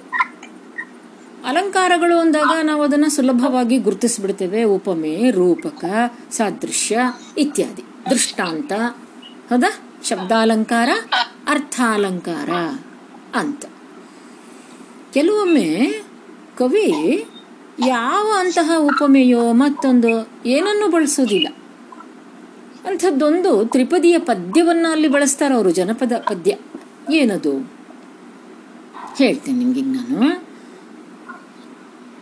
ತೊಟ್ಟಿಲ ಹೊತ್ಕೊಂಡು ತವ್ರ ಬಣ್ಣ ಉಟ್ಕೊಂಡು, ತೊಟ್ಟಿಲ ಹೊತ್ಕೊಂಡು ತವ್ರ ಬಣ್ಣ ಉಟ್ಕೊಂಡು, ಅಪ್ಪ ಕೊಟ್ಟೆಮ್ಮೆ ಹೊಡ್ಕೊಂಡು, ಅಪ್ಪ ಕೊಟ್ಟೆಮ್ಮೆ ಹೊಡ್ಕೊಂಡು, ತೌರೂರ ತಿಟ್ಟತ್ತಿ ತಿರುಗಿ ನೋಡ್ಯಾಳು.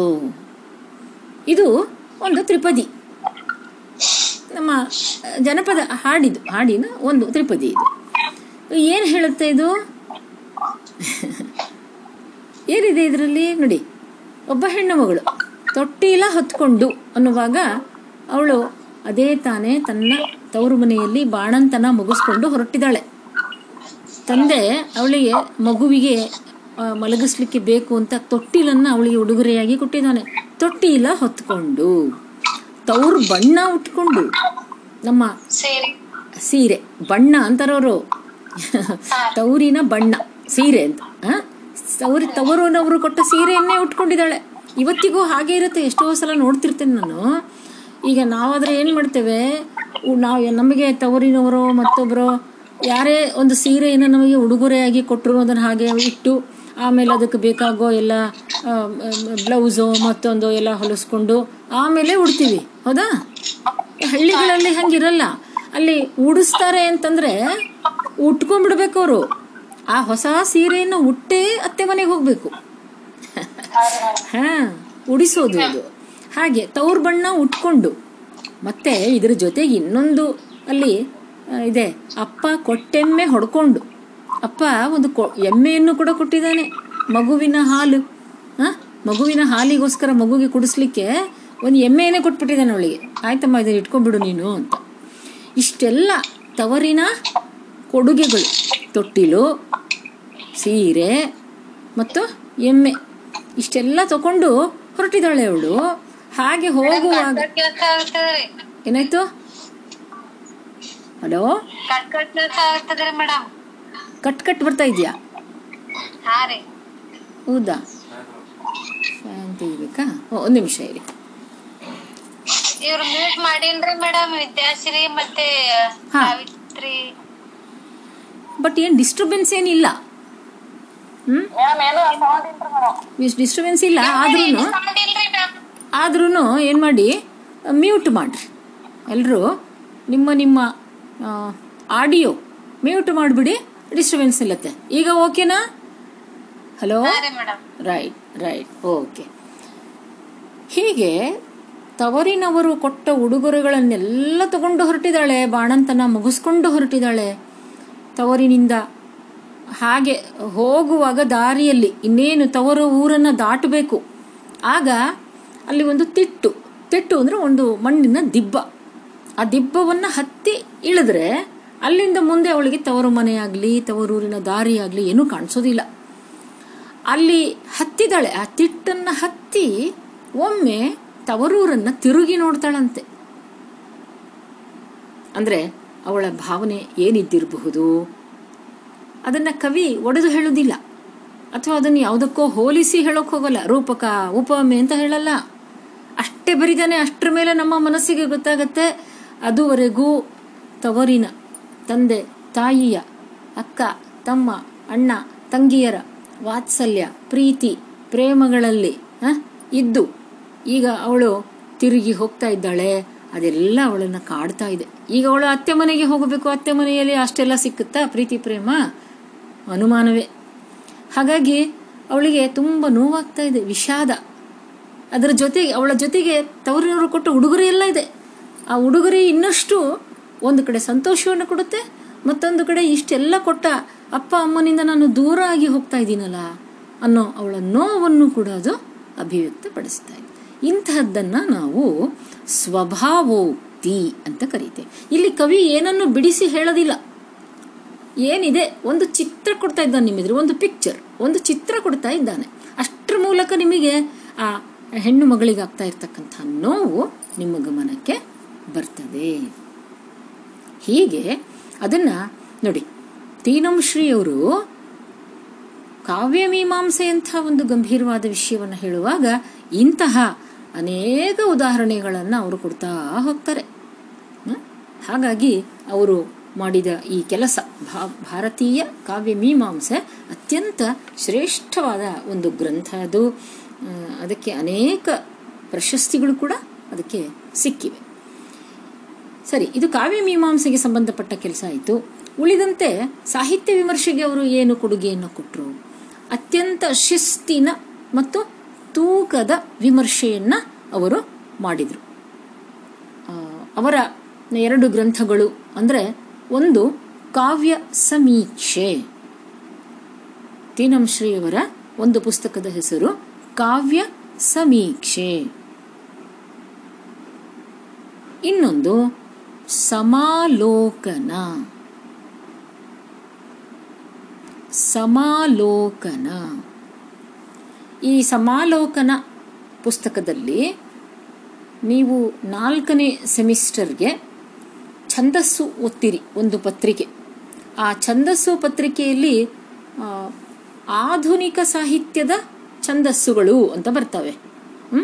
ಮುಡಿ, ಪದ್ಮಗಣ ಅಂತ ಬರ್ತವೆ. ಅದರ ಬಗೆಗೆ ಒಂದು ಒಳ್ಳೆ ಲೇಖನ ಇದೆ. ಅದರ ಬಗೆಗೆ ಮೊಟ್ಟ ಮೊದಲು ಕೆಲಸ ಮಾಡಿ ಅದನ್ನು ಆ ಮುಡಿ, ಪದ್ಮಗಣ ಇವುಗಳ ಲಕ್ಷಣಗಳನ್ನು ಹೇಳಿ ಅದಕ್ಕೆ ಉದಾಹರಣೆಗಳನ್ನು ಕೊಟ್ಟು ಲೇಖನ ಬರೆದವರು ಮೊಟ್ಟ ಮೊದಲಿಗೆ ತೀನಂಶ. ಆಧುನಿಕ ಸಾಹಿತ್ಯದ ಛಂದಸ್ಸುಗಳು ಅಂತ. ಹೀಗೆ ಈ ಎರಡು ಗ್ರಂಥಗಳು ನಿಜಕ್ಕೂ ಹೊಸಗನ್ನಡ ಸಾಹಿತ್ಯ ವಿಮರ್ಶೆಗೇನೆ ಅವು ಮಾರ್ಗದರ್ಶಿಯಾಗಿವೆ ಅಂತ ಲೇಖಕರು ಅವುಗಳನ್ನು ಕುರಿತು ಮೆಚ್ಚುಗೆಯನ್ನು ಅವರು ವ್ಯಕ್ತಪಡಿಸ್ತಾರೆ. ತೀನಂಶ್ರೀಯ ನಂತರ ಮುಂದೆ ಪ್ರಮುಖರಾಗುವವರು D L Narasimhachar. D L N ಅಂತ ನಾವು ಅವರನ್ನ ಕರಿತೇವೆ. ಡಿ ಎಲ್ ಎನ್ ದೊಡ್ಡ ಪಂಡಿತರು. ಒಂದು ಕಡೆ ತೀನಂಶ್ರೀ ಇವ್ರ ಬಗೆಗೆ ಹೇಳ್ತಾರೆ, ಡಿ ಎಲ್ ಎನ್ ಅಂದ್ರೆ ಪಾಂಡಿತ್ಯ ಪಾಂಡಿತ್ಯ ಅಂದ್ರೆ ಡಿ ಎಲ್ ಎನ್ ಅಂತ. ಅವರು ಅನೇಕ ಹಳಗನ್ನಡ ಕಾವ್ಯಗಳನ್ನು ಸಂಪಾದನೆ ಮಾಡಿದರು. ಪಂಪರಾಮಾಯಣ ಸಂಗ್ರಹ. ಆಮೇಲೆ ಸಿದ್ಧರಾಮಚಾರಿತ್ರ ಸಂಗ್ರಹ. ರಾಘವಾಂಕನ ಕಾವ್ಯ ಇದು ಸಿದ್ಧರಾಮ ಚಾರಿತ್ರ ಅದನ್ನು ಸಂಗ್ರಹ ಮಾಡಿ ಅದಕ್ಕೆ ಪ್ರಸ್ತಾವನೆಯನ್ನು ಬರೆದು, ಆಮೇಲೆ ಸುಕುಮಾರ ಚರಿತಂ. ಇವುಗಳನ್ನೆಲ್ಲ ಸಂಪಾದಿಸಿ ಕೊಟ್ಟರು ಅದಕ್ಕೆ ಒಳ್ಳೆಯ ಪ್ರಸ್ತಾವನೆಗಳನ್ನು ಅಂತಹ ಒಬ್ಬ ದೊಡ್ಡ ವಿದ್ವಾಂಸ ಡಿ ಎಲ್ ನರಸಿಂಹಾಚಾರ್ಯ. ಇನ್ನು ಸಾಹಿತ್ಯ ವಿಮರ್ಶೆಯ ಮತ್ತೊಂದು ದೊಡ್ಡ ಪ್ರತಿಭೆ ಅಂದರೆ D V ಗುಂಡಪ್ಪನವರು D V G D V ಜಿಯವರ ವಿಶೇಷತೆ ಅಂದರೆ ಅವರು ಎಂದೂ ಕಾಲೇಜಿಗೆ ಹೋಗಲಿಲ್ಲ, ವಿಶ್ವವಿದ್ಯಾಲಯಕ್ಕೆ ಹೋಗಲಿಲ್ಲ. ಎಸ್ ಎಸ್ ಎಲ್ ಸಿಗೇನೆ ಶರಣು ಹೊಡೆದ್ರು ಅವರು. ಆದರೆ ಸ್ವತಃ ಒಂದು ದೊಡ್ಡ ವಿಶ್ವಕೋಶ ಇದ್ದ ಹಾಗೆ ಇದ್ದವರು. ಅವರು ಬರೆದ ಮಂಕುತಿಮ್ಮನ ಕಗ್ಗ ಓದಿದ್ರೆ ಅಗಾಧ ಅನ್ಸತ್ತೆ. ಎಂಥ ಅದ್ಭುತವಾದಂಥ ಜ್ಞಾನ ಸಂಪತ್ತು ಅವ್ರದ್ದು ಅಂತ. ಅವರು ವಿಮರ್ಶೆಗೆ ಸಂಬಂಧಪಟ್ಟಂತೆ ಬರೆದ ಪುಸ್ತಕಗಳು ಎರಡು. ಜೀವನ ಸೌಂದರ್ಯ ಹಾಗೂ ಸಾಹಿತ್ಯ. ಜೀವನ ಸೌಂದರ್ಯ ಹಾಗೂ ಸಾಹಿತ್ಯ. ಮತ್ತು ಇನ್ನೊಂದು ಪುಸ್ತಕ, ಸಾಹಿತ್ಯ ಶಕ್ತಿ. ಆಮೇಲೆ ಡಿ ವಿ ಜಿ ಅವ್ರ ನಂತರ ಮಹತ್ವದವರು ಅಂದರೆ S V Ranganna. S V Ranganna. ಇವರು ಮತ್ತೊಬ್ಬ ಮಹಾವಿದ್ವಾಂಸ.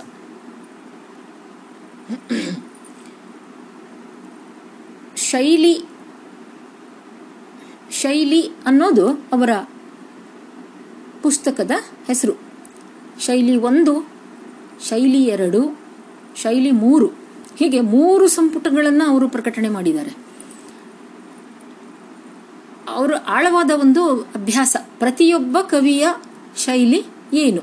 ಅವನು ಭಾಷೆಯನ್ನು ಹೇಗೆ ಬಳಸ್ತಾನೆ? ಎಂತಹ ಪದಗಳನ್ನು ಬಳಸ್ತಾನೆ? ಎಂತಹ ಅಲಂಕಾರಗಳನ್ನು ಬಳಸ್ತಾನೆ? ಇದನ್ನು ವಿಶೇಷವಾಗಿ ಅವರು ಅಧ್ಯಯನ ಮಾಡಿದ್ದಾರೆ. S V Ranganna. S V ರಂಗಣ್ಣನವರ ಈ ಶೈಲಿಯಲ್ಲಿ ಬಂದಂಥ ಒಂದು ಲೇಖನ ನಿಮಗೆ ಪರಿಚಯ ಮಾಡಿಸ್ತೇನೆ. ಈಗಾಗಲೇ ನಾವು ಅದನ್ನು ಚರ್ಚೆ ಮಾಡಿದ್ದೀವಿ. ಮುದ್ದಣ್ಣನ ವಿಷಯಕ್ಕೆ ಅವರು ಒಂದು ಲೇಖನವನ್ನು ಬರೆದರು. ಮುದ್ದಣ್ಣನ ರಾಮಾಶ್ವಮೇಧ. ಎಲ್ಲಿ ಮುದ್ದಣ, ಮನೋರಮೆ, ಇವರ ಒಂದು ಮಾತು, ಕತೆ, ಸಂವಾದ, ಇದ್ರ ಬಗ್ಗೆ ಚರ್ಚೆ ಮಾಡಿದ್ವಿ. ನೆನಪು ಮಾಡಿಕೊಳ್ಳಿ. ಅದನ್ನು ಕುರಿತು ಅವರು ಬರೆದ್ರು, ಸಾಮಾನ್ಯ ಚಿತ್ರಕ್ಕೆ ಸುವರ್ಣದ ಚೌಕಟ್ಟು ಅಂತ ಕರೆದರು. ಸಾಮಾನ್ಯ ಚಿತ್ರಕ್ಕೆ ಸುವರ್ಣ, ಸುವರ್ಣದ ಚೌಕಟ್ಟು. ಅಂದ್ರೆ ಅವರ ಅರ್ಥ ಏನು? ಮುದ್ದಣ ಬರೆದ ರಾಮಾಶ್ವಮೇಧ ಅಂಥ ವಿಶೇಷವಾದ ಕಾವ್ಯ ಏನೂ ಅಲ್ಲ. ಅದೊಂದು ಸಾಮಾನ್ಯವಾದ ಕಾವ್ಯ. ಆದರೆ ಅದು ನಮಗೆ ಯಾಕೆ ಮನಸ್ಸಿಗೆ ತುಂಬ ಹಿಡಿಸುತ್ತೆ ಅಂತಂದ್ರೆ, ಅಲ್ಲಿ ಬರುವ ಮುದ್ದಣ ಮನೋರಮೆಯರ ಸರಸ ಸಂಭಾಷಣೆ. ಮನೋರಮೆ ಮಾಡುವ ವಿಮರ್ಶೆ. ಅದರಿಂದಾಗಿ ಅದಕ್ಕೊಂದು ಸುವರ್ಣದ ಫ್ರೇಮ್ ವರ್ಕ್ ಹಾಕಿದ ಹಾಗೆ ಇದೆ ಅನ್ನುವ ಮಾತನ್ನ ಅವರು ಹೇಳ್ತಾರೆ. ಎಸ್ ವಿ ರಂಗಣ್ಣ ಹೇಳಿದ ಈ ಮಾತುಗಳಿಗೆ ಬಗ್ಗೆ ಬಹಳ ಚರ್ಚೆ ನಡೀತು? ಆ ಮಾತು ಬೇರೆ. ಆದರೆ ಅದು ಬಹಳ ಪ್ರಸಿದ್ಧವಾದಂಥ ಒಂದು ಲೇಖನ ಆಯಿತು. ಹೀಗೆ ಅನೇಕ ಜನ ವಿದ್ವಾಂಸರು ನವೋದಯ ಸಾಹಿತ್ಯ ವಿಮರ್ಶೆಯನ್ನು ಕೈಕೊಂಡ್ರು. ಅದರಲ್ಲಿ ಕೆಲಸವನ್ನು ಮಾಡಿದರು. ಆಮೇಲೆ ಬಹಳ ಪ್ರಮುಖರಲ್ಲಿ ಇನ್ನೂ ಹೆಸರುಗಳಿವೆ. ಎಲ್ ಎಸ್ ಶೇಷಗಿರಿರಾವ್ ಅವರೇ ಸ್ವತಃ ದೊಡ್ಡ ವಿಮರ್ಶಕ. ನೋಡಿ, L S Sheshagiri Rao English M ಎಯನ್ನು ಮಾಡಿ ಇಂಗ್ಲಿಷ್ ಪ್ರಾಧ್ಯಾಪಕರಾಗಿದ್ದರು ಆದರೆ ಕೆಲಸ ಮಾಡಿದ್ದೆಲ್ಲ ಕನ್ನಡದ ವಿಷಯಕ್ಕೆ. ಇಂಗ್ಲಿಷ್ ಸಾಹಿತ್ಯ ಚರಿತ್ರೆಯನ್ನು ಕೂಡ ಬರೆದ್ರು ಅವರು ಬಹಳ ಒಳ್ಳೆ ತೂಕದ. ಯಾರಾದರೂ ಕನ್ನಡದಲ್ಲಿ ಇಂಗ್ಲಿಷ್ ಸಾಹಿತ್ಯದ ಬಗ್ಗೆ ಓದಬೇಕು ಅಂದರೆ ಅವರ ಆ ಪುಸ್ತಕವನ್ನು ಓದಬಹುದು. ಅಂಥ ಕೆಲಸವನ್ನು ಅವರು ಮಾಡಿದರು. ಇನ್ನು ಎಲ್ ಎಸ್ ಶೇಷಗಿರಿರಾವ್, ಆಮೇಲೆ ನಮ್ಮ ಜಿ ಎಸ್ ಶಿವರುದ್ರಪ್ಪ, ಇವರುಗಳು ಕೂಡ ಅದ್ಭುತವಾದಂತಹ ವಿಮರ್ಶೆಗಳನ್ನು ಬರೆದಿದ್ದಾರೆ. ನಿಮಗೆ ನಾನು ಈ ನವೋದಯ ಅನ್ನೋದ್ರ ಬಗೆಗೇನೆ ನಮ್ಮ ಜಿ ಎಸ್ ಎಸ್ ಅವರು ಮಾಡಿರ್ತಕ್ಕಂಥ ವಿಮರ್ಶೆಯ ಒಂದೆರಡು ಲೇಖನಗಳನ್ನು ಜೆರಾಕ್ಸ್ ಕೊಡ್ತೇನೆ. ನೀವು ರೆಗ್ಯುಲರ್ ಕ್ಲಾಸಿಗೆ ಬಂದಾಗ. ಆಗ ನಿಮಗೆ ಒಂದು ಗಮನಕ್ಕೆ ಬರುತ್ತೆ ಜಿ ಎಸ್ ಎಸ್ ಎ ಎಷ್ಟೆಲ್ಲ ಕೆಲಸ ಮಾಡಿದ್ದಾರೆ ಅಂತ. ಮತ್ತು ಕೀರ್ತಿನಾಥ ಕುರ್ತಕೋಟಿ, ನಾನು ಹೇಳಿದೆ ನಿಮಗೆ, ಯುಗಧರ್ಮ ಹಾಗೂ ಸಾಹಿತ್ಯ ದರ್ಶನ ಅಂತ ಬರೆದಿದ್ದಾರೆ ಅಂತ. ಆಮೇಲೆ ಮೈಸೂರಿನ G S Amur G S Amur, ಇವರು ಬೇಂದ್ರೆಯವರ ಕಾವ್ಯದ ಬಗ್ಗೆ ಅದ್ಭುತವಾದ ವಿಮರ್ಶೆಯನ್ನು ಬರೆದರು. ಇವರು ಒಂದು ಪುಸ್ತಕವನ್ನು ಬರೆದರು. ಭುವನದ ಭಾಗ್ಯ. ಭುವನದ ಭಾಗ್ಯ. ಈ ಪುಸ್ತಕದಲ್ಲಿ ಅವರು ಬೇಂದ್ರೆಯವರ, ಬೇಂದ್ರೆಯವರನ್ನ ಭುವನದ ಭಾಗ್ಯ ಅಂತ ಕರೆದರು ಅವರು. ಅವರ ಕಾವ್ಯದ ವಿಮರ್ಶೆ, ಅವರ ಸಾಹಿತ್ಯದ ವಿಮರ್ಶೆ ಅಲ್ಲಿ ಕಂಡುಬರುತ್ತೆ ಇನ್ನು ಮುಂದೆ ಬರ್ತಕ್ಕಂಥ ಕಾಲ ನವೋದಯ ಆದ ಮೇಲೆ ಪ್ರಗತಿಶೀಲ, ನವ್ಯ ಮತ್ತು ದಲಿತ ಮತ್ತು ಬಂಡಾಯ. ಈ ಕಾಲಘಟ್ಟಗಳಲ್ಲಿ ವಿಮರ್ಶೆ ಅನೇಕ ಅದು ಬದಲಾವಣೆಗಳನ್ನು ಪಡ್ಕೊಳ್ತಾ ಬಂತು, ಸಹಜವಾಗಿ. ಆದರೆ ಅಲ್ಲಿ ನವೋದಯದ ಕಾಲಘಟ್ಟದಲ್ಲಿ ಏನು ವಿಮರ್ಶೆ ನಡೀತೋ, ಅದರ, ಅದು ಒಂದು ತಳಹದಿಯನ್ನು ನಿರ್ಮಿಸಿತು ಅನ್ನೋದನ್ನು ನಾವು ಮರೆಯುವ ಹಾಗೆ ಇಲ್ಲ? ವಿಮರ್ಶಾ ಪರಂಪರೆ ಬೆಳಿತಾನೇ ಬಂತು. ಇನ್ನೂ ಅನೇಕ ಹೆಸರುಗಳು, ಅಂದರೆ ಮುಂದೆ ಬಂದಂತಹ ಹೆಸರುಗಳು, ಅಂದರೆ ಡಾಕ್ಟರ್ ಎಚ್. ತಿಪ್ಪೇರುದ್ರಸ್ವಾಮಿ ಅವರು ತೌಲನಿಕ ಕಾವ್ಯ ಮೀಮಾಂಸೆ ಬರೆದರು. ಆಮೇಲೆ M V Inamdar, M V Inamdar ಅವರು ಪಾಶ್ಚಾತ್ಯ ಕಾವ್ಯಮೀಮಾಂಸೆ ಅದನ್ನು ಬಹಳ ವಿವರವಾಗಿ ಅಧ್ಯಯನ ಮಾಡಿ ಅದರ ಬಗ್ಗೆ ಪುಸ್ತಕವನ್ನು ಬರೆದರು. G. H. Nayak Giraddi Govindaraju, D. R. Nagaraj H. S. Raghavendra Rao ಹೀಗೆ ಅನೇಕ ಹೆಸರುಗಳು ಮುಂದೆ ನಮಗೆ ಕಂಡುಬರ್ತವೆ ಇವರೆಲ್ಲ ವಿಮರ್ಶೆಯ ಅಭಿವೃದ್ಧಿಗೆ ಕಾರಣರಾದವರು? ಹೊಸ ಹೊಸ ಬಗೆಯಲ್ಲಿ ವಿಮರ್ಶೆಯನ್ನು ಬೆಳೆಸಿದವರು. ಅದರಿಂದ ಒಟ್ಟಿನಲ್ಲಿ ನವೋದಯ ಸಾಹಿತ್ಯ ಎಲ್ಲ ಸೃಜನಶೀಲ ಸಾಹಿತ್ಯ ಪ್ರಕಾರಗಳಲ್ಲೂ ಅತ್ಯಂತ ಸಮೃದ್ಧವಾದ ಕೊಡುಗೆಯನ್ನು ಕೊಡ್ತು. ಅದರಂತೆ ಶಾಸ್ತ್ರೀಯ ಚಿಂತನದಲ್ಲೂ ಕೊಡ್ತು. ಸಾಹಿತ್ಯ ವಿಮರ್ಶೆಯಲ್ಲೂ ಅದ್ಭುತವಾದಂಥ ಒಂದು ಉನ್ನತ ಮಟ್ಟದ ಕೊಡುಗೆಯನ್ನು ಅದು ಕೊಟ್ಟಿತು. ಅದರಿಂದ ಯಾವುದೇ ಪ್ರಕಾರ ಇರಲಿ, ಅದಕ್ಕೆ ನವೋದಯ ಸಾಹಿತ್ಯ ಅನ್ನೋದು ಒಂದು ಶಿರೋರತ್ನ ಇದ್ದ ಹಾಗೆ ಅನ್ನೋ ಮಾತನ್ನ ಇಲ್ಲಿ ಲೇಖಕರು ಹೇಳ್ತಾರೆ? ಇಷ್ಟನ್ನ ಹೇಳಿ ನಾವು ಸಾಹಿತ್ಯ ವಿಮರ್ಶೆಯ ಬಗೆಗಿನ ನಮ್ಮ ಈ ಚರ್ಚೆಯನ್ನ ತಂದು ಮುಕ್ತಾಯ ಅಲ್ಲ. ಸಾಹಿತ್ಯದ ಬಗೆಗಿನ ನಮ್ಮ ಓದು, ನಮ್ಮ ಅಭ್ಯಾಸ ಎಂದು ಮುಗಿದು ಬಿಡೋದಿಲ್ಲ ತಾತ್ಕಾಲಿಕವಾಗಿ ಅಲ್ಲಿಗೆ ನಾವು ನಮ್ಮ ನಮ್ಮ ಕಾಲದ ಒಂದು ಲಿಮಿಟೇಷನ್ ಅದನ್ನೆಲ್ಲ ಗಮನದಲ್ಲಿ ತಂದುಕೊಂಡು ಅದನ್ನು ನಿಲ್ಲಿಸಬೇಕು. ಯಾಕಂದರೆ ನಿಮಗೆ ಇದು ಒಂದು ಘಟಕ. ನೋಡಿ, ನಿಮ್ಮ ಈ ಆಧುನಿಕ ಸಾಹಿತ್ಯದ ಓದು ಏನಿದೆಯಲ್ಲ, ಈ ಇಡೀ ಪತ್ರಿಕೆ ಮೊದಲು ಹೇಗಿತ್ತು ಹಿಂದಿನ ಸಿಲೆಬಸ್ನಲ್ಲಿ ಅಂದರೆ ಎರಡು ಸೆಮಿಸ್ಟರಿಗೆ ಅದನ್ನು ಓದ್ತಿದ್ರು. ಥರ್ಡ್ ಸೆಮಿಸ್ಟರ್ನಲ್ಲಿ ನವೋದಯ ಪೂರ್ವ, ನವೋದಯ ಪ್ರಗತಿಶೀಲ. ಫೋರ್ತ್ ಸೆಮಿಸ್ಟರ್ನಲ್ಲಿ ನವ್ಯ ದಲಿತ ಮತ್ತು ಬಂಡಾಯ. ಹೀಗೆ ಅಲ್ಲಿ ಅದನ್ನು ವಿಭಾಗ ಮಾಡಿದ್ರು. ಆದರೆ, ಈಗ ಏನಾಗ್ಬಿಟ್ಟಿದೆ ನಿಮಗೆ? ಒಂದೇ ಸೆಮಿಸ್ಟರ್ನಲ್ಲಿ, ಒಂದು ಪತ್ರಿಕೆಯಲ್ಲಿ ಈ ಎಲ್ಲ ಸಾಹಿತ್ಯದ ಘಟ್ಟಗಳನ್ನು ಕುರಿತು ನೀವು ಅದರ ಸ್ವರೂಪ, ಉಗಮ, ವಿಕಾಸ, ಲಕ್ಷಣ, ಪ್ರೇರಣೆ, ಧೋರಣೆ, ಇದು ಎಲ್ಲವನ್ನು ನೀವು ತಿಳ್ಕೊಳ್ಬೇಕು.